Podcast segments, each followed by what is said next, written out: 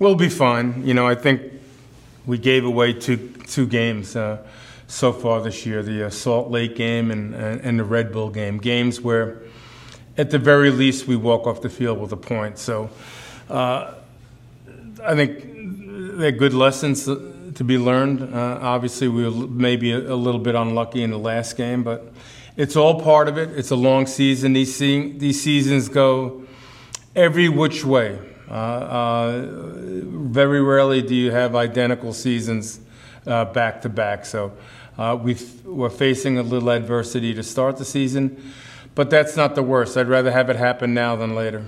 Welcome to Trifecta Soccer Talk. I'm your host, Tanner Rebello. You just heard from Revolution sporting director and head coach Bruce Arena on how his team is facing the adversity uh, so far that they face this season. Obviously, the Revolution are one three and one in Major League Soccer play through five weeks, and they fell out of Concacaf Champions League. They won their home leg, and then they got absolutely demolished down there in Mexico. So, you know, seems like no one's really worried there over in Revolution Camp. Certainly not Bruce Arena. Um, and certainly not the players. We've heard it from Sebastian Lletget a few times, and I think we might hear a clip from later in the show where he says, you know, being at a six or a seven um, can never get too high, can never get too low. It's a long season in Major League Soccer. It's 34 games. It's very early, but so far this season, the the Revolution have just been impacted by everything, um, whether it be weather, whether it be injuries, whether it be just not getting that final result, not seeing out a result not winning at home. So there's a lot of things that have sort of gone wrong here for the New England Revolution this season. And they're going against a Miami team on Saturday on ESPN on national television that is winless so far this year. Miami, believe it or not, has had a worse start to the season than the New England Revolution. Miami's winless. The only winless team in the Eastern Conference and one of two winless teams in Major League Soccer, with the San Jose Earthquakes being the other one. So you know, this match in Inter Miami is going to be it's going to be an interesting one between two teams that are, you know, quite frankly struggling, not just struggling to get results, struggling to score the goal. They can't score either of these teams. If you look at it um, between Miami and the Revolution, they just they cannot put the ball in the back of that net. The Revolution have gone 208 minutes in MLS play without scoring a goal um, from the run of play. That was a 62nd minute goal from Jozy Altidore against Real Salt Lake. They've had some set piece uh, goals and uh, penalty kick goal, but they haven't been able to score. And since that time frame, and during that time frame, since that goal that Jozy Altidore scored, they have only scored one goal. It was a penalty kick goal scored by Carlos Gil, and they have a minus nine goal differential in that time frame, which is pretty startling. But if you look at this Miami team, this is a Miami team that can't score either. It's kind it's kind of a funny situation here, but this Miami team has conceded 13 goals. They've only scored three. They have a minus 10 goal differential, which is the worst in Major League Soccer. Not by a goal. They have the worst goal differential in Major League Soccer by four goals, and it's only five weeks in the season. So this is a disaster of a Miami team. Two of their goals were penalty kick goals by Gonzalo Higuain, and they had only one goal this year in the run of play. So this is a bad Miami team, and they're paying for you know the price for mismanaging their roster last year, having like what five or six DPS. So this is a Miami team that really doesn't know how to operate in Major League Soccer. They have a coach in Phil Neville that probably should have been fired if he wasn't, you know, friendly with the owner David Beckham. So this is a real train wreck of an organization in Miami. Uh, not shocking to learn that a, a, Miami organization for sports is poorly run. Um, obviously, making a joke of the Miami Marlins, the baseball team, with baseball getting underway, but this Inter Miami team is a disaster. They've shown no, you know, real intelligence when it comes to operating a Major League Soccer club. Um, they're not competitive on the field. Yeah, they have Gonzalo Higuain, who's a really big name, but you know, in reality, it looks like he's retiring. Like, not that he's actually retiring, but it looks like he is taking Major League Soccer like it's a retirement league, which it's not anymore. So on paper, you might say, okay, Revolution are bad, Miami's bad, even matchup.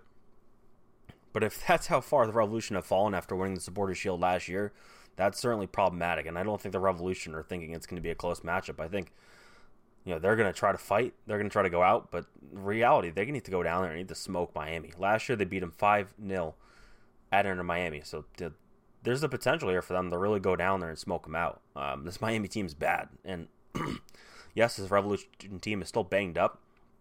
Yes, they still are going to be without key players. Obviously, Adam Buksa is going to have a uh, one car, one game red card suspension, so he's not going to be available Jozy Altidore is banged up, not in the injury report, but got banged up in that match against the New York Red Bulls.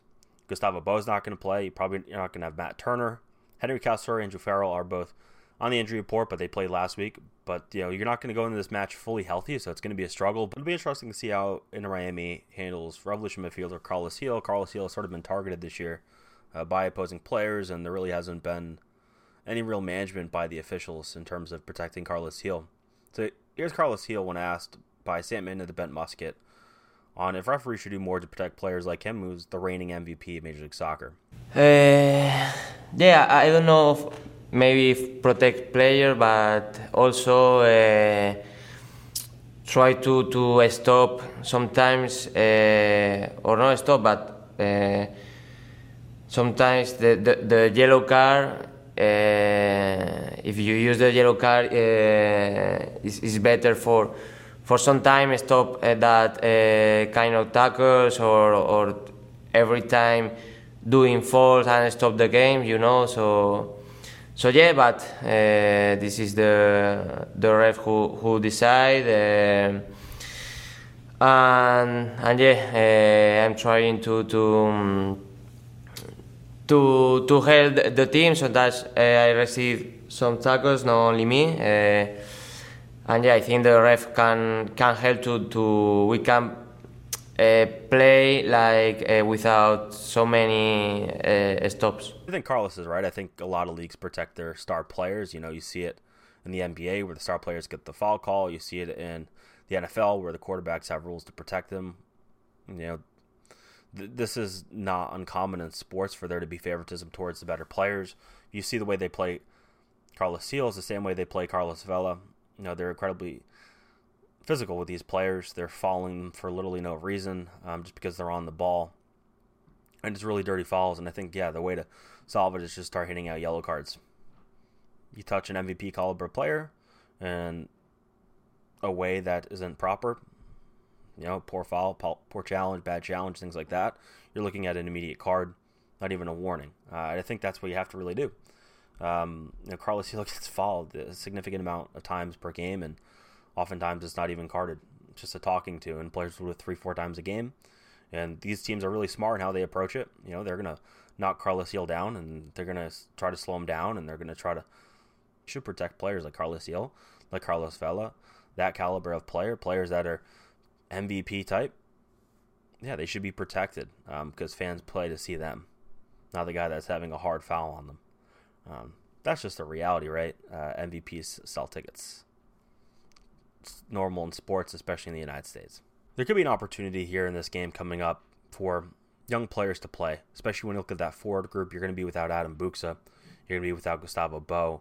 Potentially going to be without Jozy Altidore. So you're looking at Justin Rennicks potentially getting another start. We're going to hear from Carlos Gil on Justin Rennicks getting back in the club. Yes, I think it's a, a important moment for him. He's learning learning uh, year by year, you know, um, and and yeah, I think he's prepared for for play games for for half minute with with the first team in MLS. Another player I'm looking for is Damian Rivera. Rivera scored three times through two games with Revs two in MLS Next Pro. He's played very well. Uh, for them, he looks better on and off the ball. Uh, his finishing touch looks great. I'm really impressed with what I've seen at Damian Rivera so far this year. Obviously, we heard from Clint Peay in the last episode where he talked about the progression of Damian Rivera through his time through Revs 2. I think it's time to give Damian Rivera a shot. And I know I've said it on this show already. I've said in previous episodes where you have to play the kids. Otherwise, what's the point? I think with Damian Rivera is at the point where it's like, well, the Revs two are not playing this weekend, so you don't need to really play him there because he's there's no game to play in. So why not have Damian Rivera in the squad? Why not give him an opportunity against Inter Miami when you're down your key forwards and give a player that is hot a chance to play against a really bad Inter Miami backline outside of DeAndre Yedlin. I like Yedlin. But for the most part, there's a team that concedes goals left and right. You have a confident player in Rivera. Play him with Rennicks, who he has a lot of chemistry with. He's played a lot of matches alongside. They know how to flow within each other up top. and have the service be better with Carlos Gil, Sebastian Lletget, get better service, get better service from your outside backs with Brandon Bye and DeJuan Jones, and score goals, right? That's what this is about. And if you're looking for goals, why don't you put your, you know, one of your players that has three goals in two matches, albeit at a different level. Obviously, it's not Major League Soccer, but honestly, I don't know. Inter Miami's backline's any better than MLS Next Pro. kind of being serious with that too. 10 goals minus differential through five games. That's it's really bad. Um, now, this is probably an opportunity to play Damian Rivera. Um, probably one of the only opportunities you're going to have for a while to play him, just based on availability. You're, you're going to expect that Mooks is going to come back. Jozy Altidore? You know, we don't really know his status for this game, but you expect he's going to come back relatively soon. Gustavo Bou going to be out for another week or two, according to Bruce Arena 95 The Sports Hub. If you look at the injury report, Bou is questionable. So last week, prior to the New York Red Bulls game, I called it a, a must win. A, a must win as far as a game at that point in the year can be. Um, and and to be honest, I I don't know how you can look at this Miami game and not call it that as well. Uh, they're one three and one through five games. That ties 2019 as the worst starting record through five matches in the last five years. That's that's not good, right? They've lost three matches for the first time consecutively in Major League Soccer play since March of 2019. That team in 2019, in the early months of that season, was one of the worst teams in Major League Soccer history. And this Revolution team in 2022 is drawing similarities through five games to that team. Now, it's not the same thing, right? This is obviously a different team. It's a different coach. It's a different roster, right? They just came off as a supporter shield winning season. But do you really want to lose another game or get a draw? The conversations will just continue to go higher and higher and higher in terms of what's the future of this team? What are they supposed to be this year? You came into this year thinking goals to lift trophies. Well, last year they bounced out of the playoffs in the first round. This year, CONCACAF Champions League, first chance to win a trophy this year. They get eliminated after having a lead going down to Mexico. And, you know, they're 1 3 and 1 in MLS play through five matches. So uh, you got to get three points here in Miami. And the reality is, this Revolution team has to start winning games, consistently winning games. But how about just get a second win? I mean, this this team does not look good. Um, I thought they looked better against New York than they had in previous weeks. I think a big part of that was getting Farrell and Kessler back to make that back line more organized. I thought Brad Knighton had a good game against New York, but I think they really need to get their outside backs back in, back involved in that attack. I think they need better service into the box. If you look at that New York game, the best person providing service for most of the night in terms of chances was Emma Boateng. So you just need more out of everybody. You need more out of Sebastian Lletget. You need more out of Carlos Gil. I don't know if that's possible, but you need more out of him. You definitely need more out of your outside backs. Um, a result matters above all all else, right? So the the Revolution have to win. That's the bottom line here. One thing that occurred this week that's outside of the game is the Revolution acquired a goalkeeper, Djordje Petrovic, um, coming over from Serbia. As an experienced player, has 86 games, 33 clean sheets. That's a great number, great ratio. 22 years old, a lot of experience. Uh, here's Revolution Sporting Director and Coach Bruce Arena when asked about him. Well, he's a, a young goalkeeper, uh, very athletic, looks to be a, a, very good shot blocker, pretty composed in the goal, and uh, you know we'll learn more about the player once he gets here. Interesting for the Revolution to make this move. Obviously, Matt Turner departs for Arsenal this summer. Turner's injured right now, so they don't even have uh, availability to the best American goalkeeper. But you know, you looked at the Revolution, and you know they drafted Jacob Jackson in the first round. They had Brad Knighton and Earl Edwards Jr. on the roster, and you and you thought you know potentially you'd have Edwards and Knighton as these veteran options, and then bring Jackson along at MLS Next Pro. Then maybe give Jackson the opportunity if he plays well, maybe Major League Soccer this year, or you know next year. But I, I think the Revolution, you know, saw the opportunity to bring in a 22 year old player has you know 86 appearances Um, I think he played in the Europa League. He played for his national team. You know, this is a young player with a lot of experience, and I think they saw that opportunity, and it was just too tantalizing not to do it.